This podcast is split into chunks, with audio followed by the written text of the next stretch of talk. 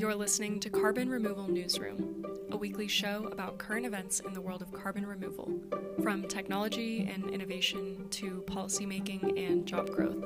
Brought to you by Nori, the carbon removal marketplace.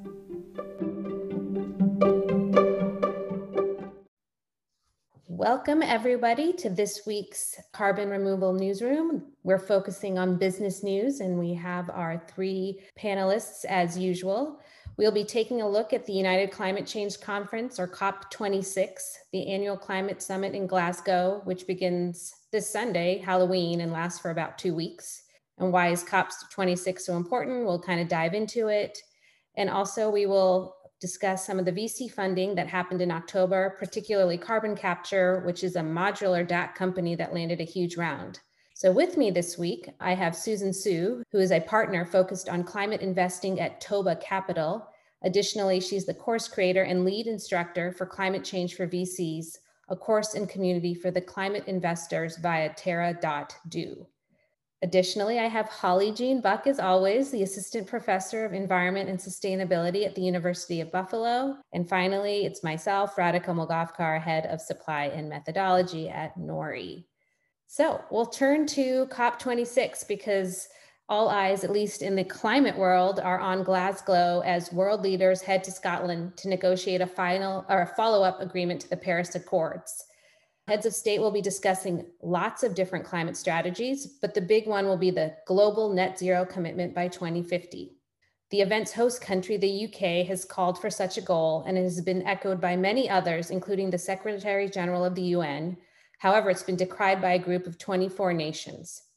So, if such an agreement were reached, it could have numerous implications for the carbon removal industry, as net zero also implies the need for negative emissions and a global net zero deal could cement carbon removal as a central piece as a central piece of the world's climate response and generate lots of funding on both the supply and demand side of the carbon removal marketplace so susan um, i'm going to turn it to you to one take us back a little bit when for the paris accords and how they might have impacted carbon removal funding if at all and what you're thinking and looking forward to with the upcoming cop meeting in scotland Thanks, Radhika. Um, yeah, so I think the first thing is that it's really important to keep in mind that both Paris and COP26 are mostly about government commitments as well as international diplomacy.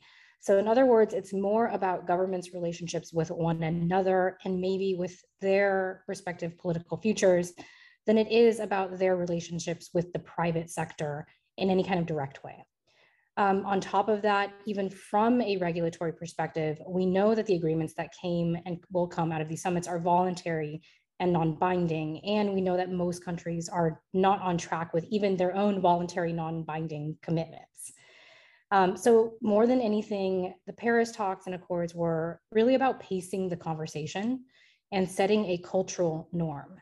Now, because these talks do guide policy but don't set it, they are all about sending signals, not only to other nation state participants, but also to the business world. Um, so it's not in the actual regulation, but more so in the hint of regulation, as well as the implicit threat towards social license to operate, where the Paris talks had, and I believe are still continuing to have their impact. So, following up from that summit, we saw uh, new voluntary private sector associations spring up everything from the Net Zero Asset Owners Alliance, which uh, formed in 2019 and is committed to applying science-based targets to the financial sector, and the We Mean Business Coalition, which was actually formed before Paris in 2014, but really took off in the years since, and which brings together major business leaders from um, corporations all the way down to SMBs, small to medium-sized businesses, um, really around the world in order to drive climate action through policy advocacy from the business community. So, um, you know, just in sum, all of that puts pressure back on policymakers for sure, since we know that government is in the pocket of business. I kid, but uh, ahem, not really. Um, and not only that, but plays a really big role in shifting the so called Overton window of what's politically and culturally acceptable to care about and to fight for. So, in other words, the impact is nebulous, but it's there. And I think it's important to remember that some of the biggest work isn't immediately measurable until suddenly it is. So, just as a follow up, Susan, do you, what did you think was the biggest cult- cultural norming, if you will, that came out of Paris? And do you, do you, what do you anticipate for Glasgow as maybe the next sort of leap forward in this area? Well, I think it's more the cultural norming that I'm pointing to is more aligning towards climate action as opposed to aligning towards a head in the sand type of inaction or denial. And I think we're already starting to see that with, I know we're going to talk about this later in the podcast, but with countries as um, diverse as, you know, China, Australia, really uh, fossil fuel driven company uh, countries, Saudi Arabia, and even Turkey making commitments publicly now um, I think all of that is given permission to happen because of efforts like Paris and because of efforts like COP. So it's not like they're going to result in some immediate new legislation or um, business regulation. And I don't think that's their intended purpose. I think it's more around signaling both a permission to take climate action and to make commitments and to have those not be punished, but actually be rewarded by shareholders and other stakeholders. Um, so I think it's more uh, around that, and we're already starting to see that in a lot of different areas. So, Holly, I'm curious to kind of get your impression. Um, as Susan kind of touched on, we're seeing petrochemical states like Saudi Arabia, we're seeing developing nations like Turkey um, making these commitments to net zero and by 2050, as well as what we've talked about in the past, Chevron and other kind of petrochemical companies making these same commitments. So do you think that this will result in complete changes to their economies and or their business models or is this going to just result in maybe a broader carbon removal marketplace so net zero isn't really about as much emission reduction as an emission avoidance as purchasing carbon removal for your emissions? I mean, there's two ways you could see it. You could see it as these petrostates want some more billions, and it's a delay tactic of, you know, delaying the inevitable another 10 years, another 20, I don't know. But you could also see it as this is a vision for net zero. Net zero doesn't prescribe how many residual emissions there will be left over. So you could have a version of net zero where there's very few emissions left over and a more modest carbon removal infrastructure. You could have a version of net zero that includes fossil fuel use and, you know, 10, 20 gigatons of removals to compensate for that. So net zero is, you know, it has the constructive ambiguity there. And if you look at the frameworks from some of the national oil companies, um, the UAE's national oil company, uh, also Aramco, what they're framing this as, you know, circular carbon economy framework. Aramco has the four R's of reduce, remove, recycle, etc. I mean, they've also set up an investment fund for carbon capture. Saudi Arabia has recently, um, and is investing a lot in blue hydrogen. So you know, that's a, a net zero vision. And unless we specify limits on residual emissions, there's room for those net zero visions. Susan, I saw you were nodding and maybe maybe had something you wanted to add or or explore more in that comment from Holly. I just wanted to, I, I really love the point that Holly was making that net zero is uh, a target, but how you reach that target is sort of up to you. It's a choose your own adventure and will depend on um, a number of different kind of potential combinations. And so when we see countries or, or companies even proclaim a target like net zero, it's really down to the details of exactly how they plan to achieve that. It can involve reduction, it can involve offsetting, and how much is going to be very, I think, custom to each case. So I think it's a little bit hard to say, well, this announcement is going to equal this sort of increase in market cap for carbon removal, we actually really don't know because um, it, it's all about how it gets implemented. Do you see any kind of early trends in terms of where companies are showing more interest in either investing or in developing tech right now, or is it just too soon to tell, do you think? I think for companies who would potentially be buyers, I'm starting to see a very well, well, first of all, there's there's an influx of more companies that are going to become buyers. Among the very early adopter set, you, we're starting to see companies be more nuanced about the quality of the carbon offsets and how they're participating in those markets. And I think that that's really, really important something maybe we'll get to touch upon later, which is around the, the sort of lack of certification and the ambiguity that there is in, in carbon removal right now, all of the different flavors and you know those more righteous flavors not getting compensated adequately as such. So I think the very early adopters, way over, um, you know, to the left of the curve, they're starting to demonstrate some of that savvy, or some of them have been for a while. A few of them have been for a while. I would say the majority who are still just kind of um, turning on to the idea of incorporating a net zero target and incorporating carbon markets, carbon offsets, carbon removal as part of that target, they're still, uh, I think, not necessarily being super nuanced about the way that they're going to achieve that. And I think that that actually does create somewhat of a quandary for the overall market.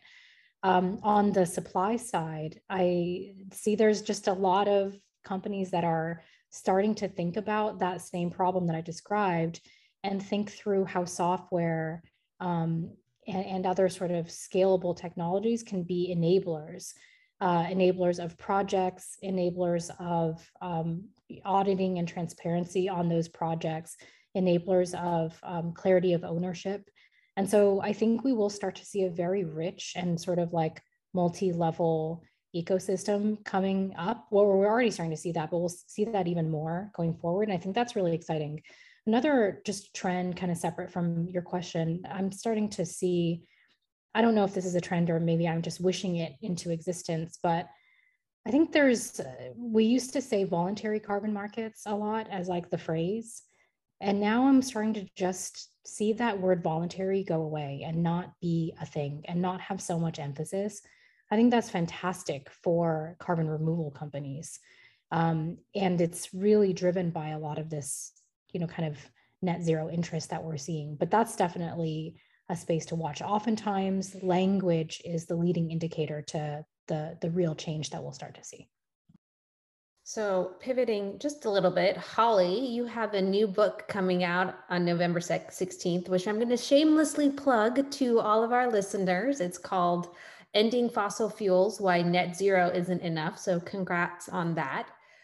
But more kind of to the point of COP, it you know your title might indicate you're a little skeptical of net zero we've also talked about that a little bit on these on these various podcasts and how the devil is in the details so if you could say anything or provide the keynote speech at cop 26 what would you tell government and business leaders about net zero and what they should be aware of and which what's kind of maybe gimmicky?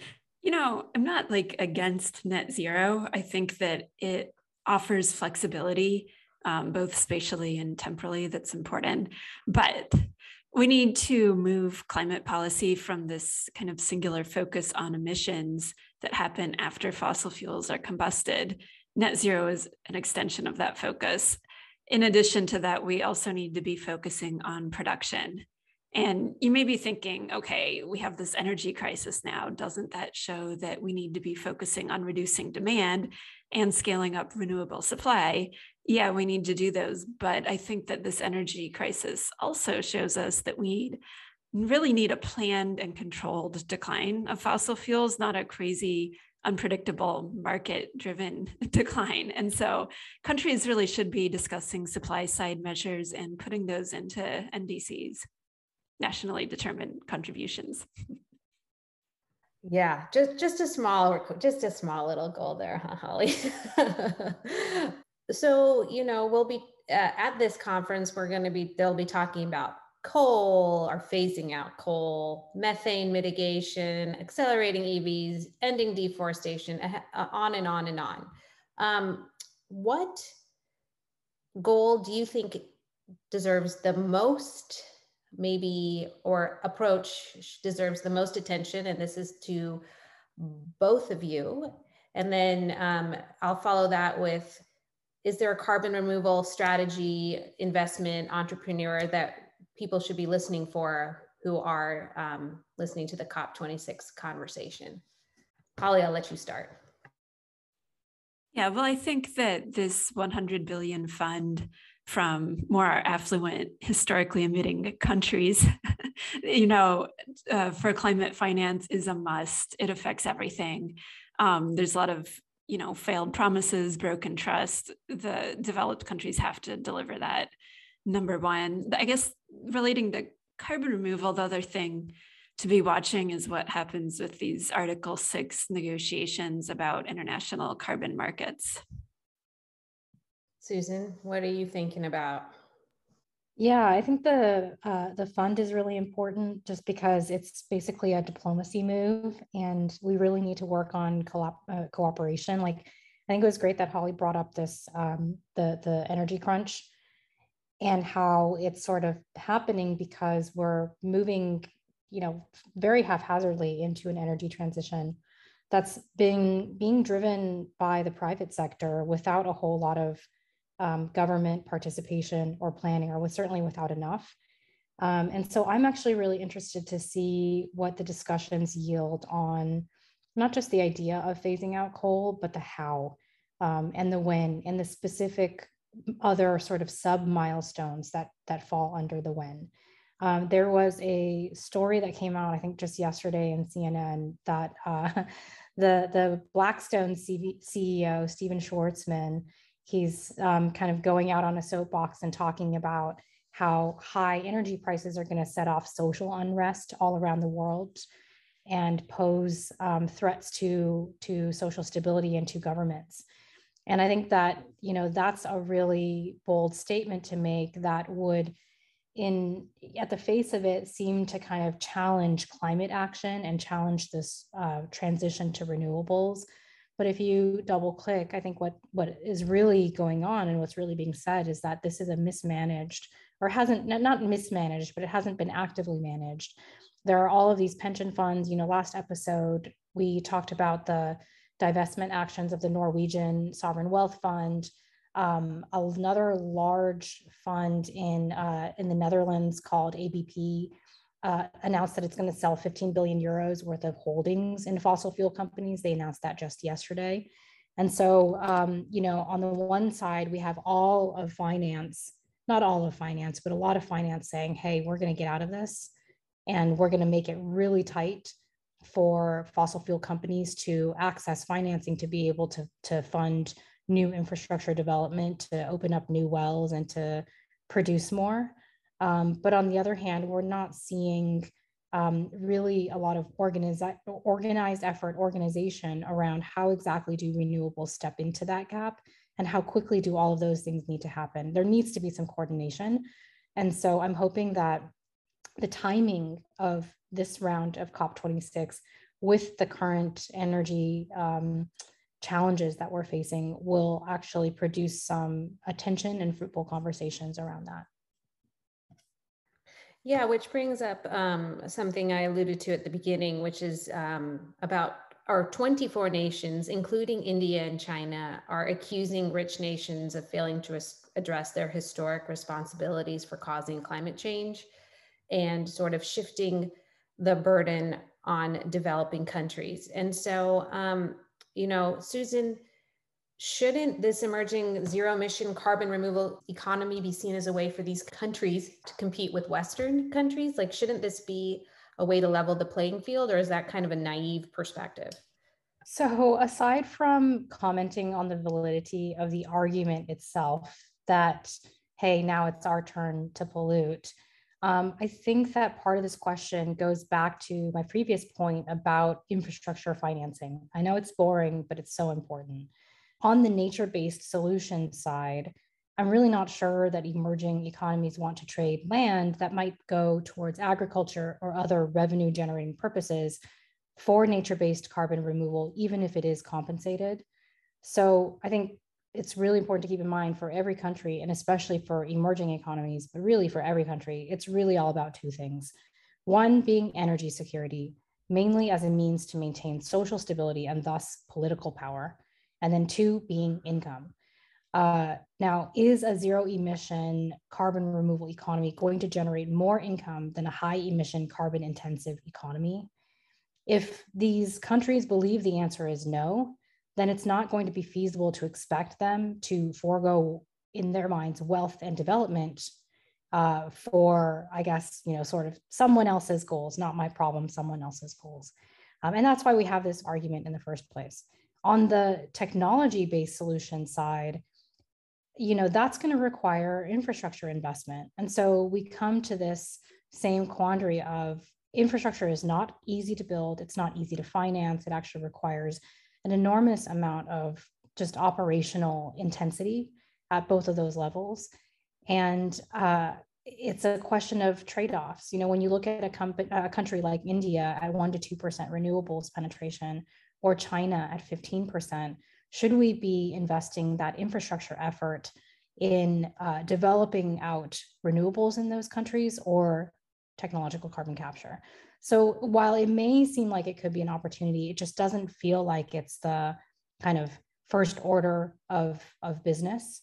And so I think that's where um, we kind of come into this little bit of tension between nations, a lot of tension, I should say. Holly, for your um, maybe sociologist mind, um, I was interested by the fact that these countries almost are starting from the premise that they should be allowed to admit rather than maybe start from the premise of a more positive, like we will do our best not to admit, but maybe our target should be a little different from the historically historic emitters like the United States.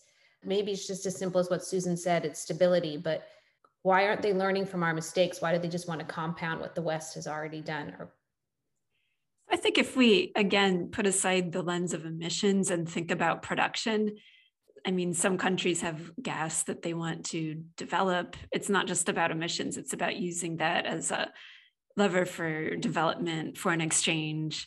You know, one of the problems is that a lot of times that the wealth from that will go to corrupt elites. Elites can capture rents more easily from fossil fuels than other things sometimes. Um, but I just want to I want to read, you know, a, a very short part of what these countries uh, actually said this is from the like minded developing countries ministerial statement that came out recently. Um, I had my students read this in full, so be glad you're not in my class. But what they said is during their own industrialization phase, the developed countries have overused their, their, domestic carbon space and used those of developing countries, disregarding this historical cumulative and per capita cumulative emissions by not reflecting it in their current emission reduction pledges under the Paris Agreement, and by promoting distant net zero targets for themselves amount to furthering carbon injustice and inequity. And so, what they want developed countries to do is better acknowledge that historical imbalance. And then they say leave the remaining atmospheric space for the developmental rights of the developing world and aim for their full decarbonization within this decade. Now you might read that and say, okay, well, nobody's going to fully decarbonize this decade, right? It's just a rhetorical move. But I think the point is that, you know, they're seeing this carbon space as a resource that, like so many other resources, have been taken away from the global south. And so that's really a fundamental part of the viewpoint here. Yeah, while this conversation has been great, I don't want to lose sight of the fact that we want to talk a little bit more just about businessy, businessy stuff. So, kind of what's been going around in the carbon removal fundraising world. Um, really quickly, I will run through a few that have come through. Um, carbon capture, like I mentioned, it's a modular direct air capture company that raised $35 million from both Prime Mover Lab, which is Mark Benioff's uh, Time Ventures, and mining giant Rio Tinto, which is an interesting uh, addition to the carbon removal space. Um, Clean Energy Systems, which is a waste biomass power plant with geological carbon storage in California. It was $15 million uh, with the lead by Carbon Direct. Made of Air, uh, which is a German carbon negative materials company, privatizing forestry waste to make durable materials, 5.8 million. And RepAir, Israeli's electrochemical DAC company, which will also builds modular units that they raised $1.5 million.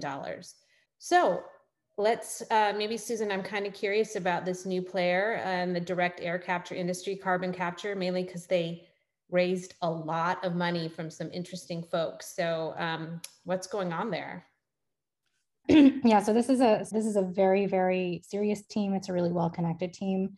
The CEO of this company was formerly the head of carbon engineering.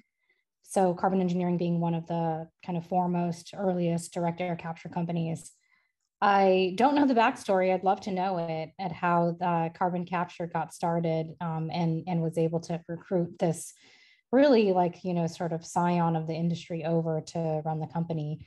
Um, I also think just like uh, when I look at these funding events, I always look, like to look at who and ask why.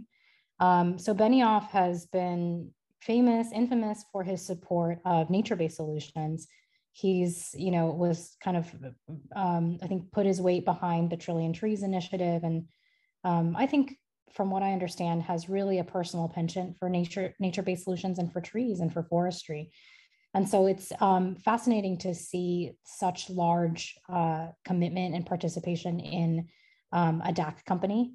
And i think it's one it's, it's a great sign. It's a great signal that shows that look sometimes people on the investment side you have to just let let the public think what it will until you can prove them otherwise um, and so i'm really impressed with the investor set here um, and i think that the company is following a broader trend in technology which is to move from kind of these more and when i say broader i really mean multi-decade trend which is to move from these more centralized models of technology creation and distribution towards just decentralized distributed models.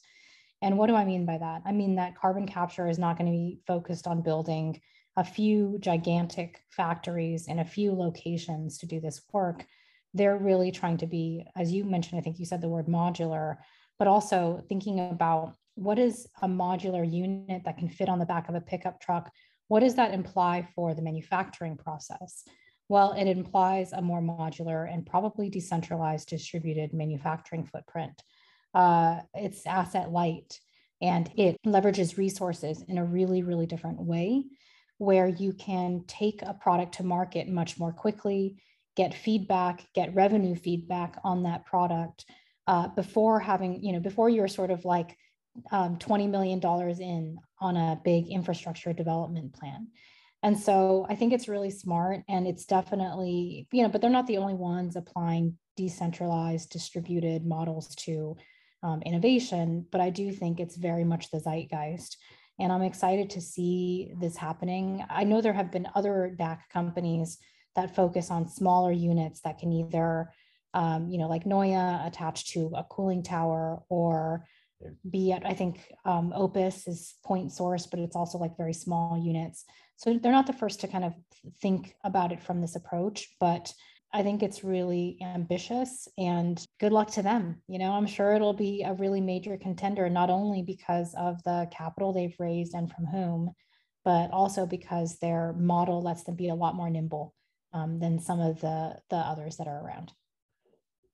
So, Holly, I'm um, curious for your perspective about about these modular DAC units because some of the things we've talked about in the past is just the generic permitting requirements needed for some of this stuff. Additionally like the pipelines to move the the co2 around like you you can't just plop a dac unit anywhere always. And so have you had any thoughts about these sort of more modular decentralized dac units and how they might scale? Yeah, I mean, maybe this is the part I don't understand because even if the collection is more decentralized, the injection underground, you know, we don't, I guess, you know, maybe if these class six permitting well challenges, you know, get solved, then maybe you can imagine having more injection wells. But, you know, the geology for where you would want to inject CO2 is pretty specific. So I do think that it kind of implies a big transportation network, which implies people being okay with, you know, eminent domain for CO2 pipelines. And we'll see how that goes. Sounds a little like oil pipelines that have been less than less than popular, uh, as we know here in the U.S. Um, the other question I have for you, Holly, is Rio Tinto. I hope I'm saying that right. It's a big country with a big footprint. And so with this, you know, a plan, this investment along with an announced plan to invest about $7.5 billion by 2030 in decarbonizing their business. What do you think this signals? And then Susan, I'd actually be curious about your opinion about this too. Like, what do you think this signals for just generically what big emitters are thinking about? And is this just about emission avoidance or are they going to really need to focus more on carbon removal? I mean, I think that a company like Rio Tinto has enough money to make some small bets that might, you know, lead to things down the line. So they put $4 million into this. Doesn't seem like that much, really.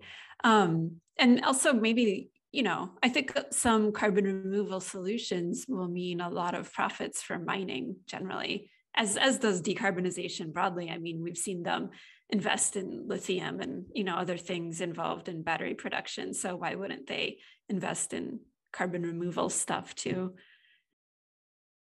Susan, what are you thinking about like a company like Rio Tinto getting, I don't know, is this their first foray into carbon removal or the most maybe biggest splash?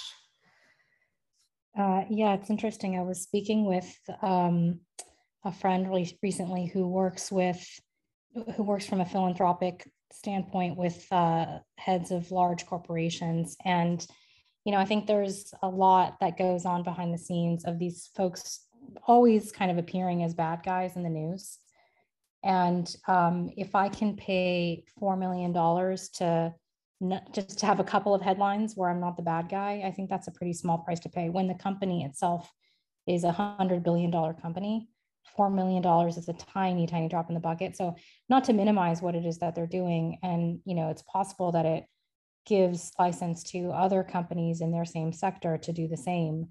But um, I just think follow the money.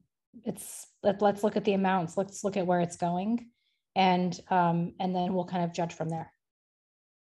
Yeah, well, I mean, I think the good news is the money in the carbon removal space is only going up. So if we're following the money, the trends are on point, I think, for at least my neck of the woods in business. Um, and that gives me reason to be positive, as I think just the gathering of a bunch of heads of states to talk about emission reduction, net zero, and trying to move it forward. Because as you mentioned, Susan, you know the license to talk about it is the first big step in making progress in this this realm. And so with that uh, i'm going to end the segment today with what susan you're thinking is good news in the world and what we should be all focusing on to stay positive. Is it okay if i share two stories Absolutely. Two All right. they're very, they're very different. And it's because one of them I came up with, I thought it was important to highlight, but I didn't know if everybody would be really happy about this because it's not great news for some people. I'll, I'll share the first, I'll share that one first. So um, a new report came out that uh, EV sales almost doubled between 2020 and 2021. Um, which is crazy. This was uh, from Inside Climate News. If folks want to look for that story, so I think it was up like 90%, um, oh, 83% over the same period, January to September from 2020 to 2021. And that's according to Kelley Blue Book numbers. So it could be missing some. But that's a really, really large jump in a single year. Now, on the downside, and, and by the way, I'll say that that's also amidst um, some pretty major challenges, um, the pandemic being least of all, but also supply chain issues, a shortage of chips that have led to production delays and just you know sort of a, a change in policy that drives or that makes it more incentivized for people to actually get evs and so that growth is really in the face of all of these all these headwinds i would say. So i think it's quite impressive. Now on the downside you know i know personally we probably all know people that have been putting in their ev orders and waiting being shocked to see that they have to wait multiple six eight or even more months um, in order to get one. People selling their used Teslas for more than they bought them for uh, because there's such a demand. So there's there's clearly a shortage. And then I'll just add too for folks that are um, uh, maybe not aware, but Rivian has filed their S1 um, to go public, and it's going to happen over these next couple of weeks. They have filed to they, they said they've said they want to raise a laughingly small amount, 100 million USD, but you know it'll definitely be in the uh, probably um, double digit billions um, in terms of market cap ultimately. So we're really starting to see this inflection point. Um, I, it's still very early, and I think a lot of more staid, stodgy analysts will say, well, but it's only in a few hundred thousand cars, or it's only in the single digit uh, digits of market share. But that's how movements start. And all of these signs are showing this massive appetite, I think, uh, in the broader American public. Again, even absent um, more favorable incentives to really change the way that they're transporting themselves. And that's not with all these other cool products coming out online from the F-150 Lightning to um, all the stuff that Volvo is doing to Porsche electrifying their Macan car. Like there's so much happening um, in EVs. And so I think that's um, really exciting. And it's a cool place for people to come to the table who maybe have different values, different political beliefs. I think a lot of folks just like to nerd out about cars. And I like that that can be a coming together point. Um, so for people who are like, ah, bah humbug, consumerism and cars, I have another piece of good news for you, which is that I saw this actually in The Guardian, but this is amazing. So in Cape Verde, they've been having um, just a, a, complete die off of their sea turtle population for um, a couple of decades now, which is incredibly sad. It's um, from both environmental degradation, habitat loss, but also just um, uh, overfishing, hunting. Uh, but recently, they just did a new count. So um, now the current count for 2020, at least not not current, probably even higher now. But the 2020 count of, of sea turtles in Cape Verde is literally 20x what it was in just 2015. Um, and that is just incredible to me of a multiple. So it went up from 10, around 10,000 turtles in 2015 to 200,000 in 2020, thanks to really decades of conservation work. And I think the lessons that we can learn from this are a couplefold. One being that uh, conservationists, NGOs, and other people have been working on this problem for a really long time and probably working quite thanklessly for many years. And now suddenly we see this inflection. So this is how it relates to the EV point, right? It looks small until suddenly it looks enormous. And so I'm really excited to see that not only in the markets for EVs, but also here um, in turtle populations. And then the, the second takeaway that I think we can, can glean from this is that it's really about aligning local people's interests with conservation interests. So what they would do, a lot of these NGOs, they would sort of bring people in who had been caught hunting or overfishing these these so so first of all there was a stick and a carrot. The stick was legislation so making it illegal. And then um, the carrot was actually taking the violators who had been caught doing this and actually bringing them in as conservationists. They had to do they were fined and then they also had to do community service. The community service being beach beach patrol and helping to clean up and patrol the beaches and there's a number of really great quotes from people who've kind of participated in this who really had their eyes open. Wow, I never thought of turtles as anything special before, but now I would never think to hurt one. They're my friend. And I think that that's so awesome and so amazing to show what can happen when we, you know, work patiently towards a goal. We will sometimes suddenly see results, but the results really didn't happen overnight. It's like the old Salvador Dali quote How long did it take you to paint this painting? just my entire life. Um, but also, when we align interests with people who live that reality, we can really see extraordinary results and kind of in a cheesy way make everybody happy. So that's my positive two stories of the day.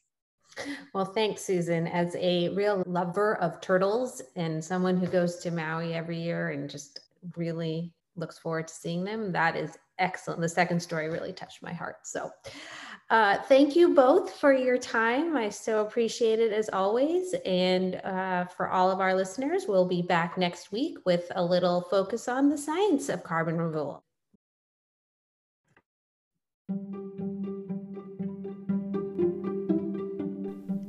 Thanks so much for listening to Carbon Removal Newsroom. If you like the show, the best way you can help us is by giving us a great rating and review in Apple Podcast, following the show on Spotify, and by sharing the show on social media. Tell your friends and help us spread the word about what's happening in the world of carbon removal.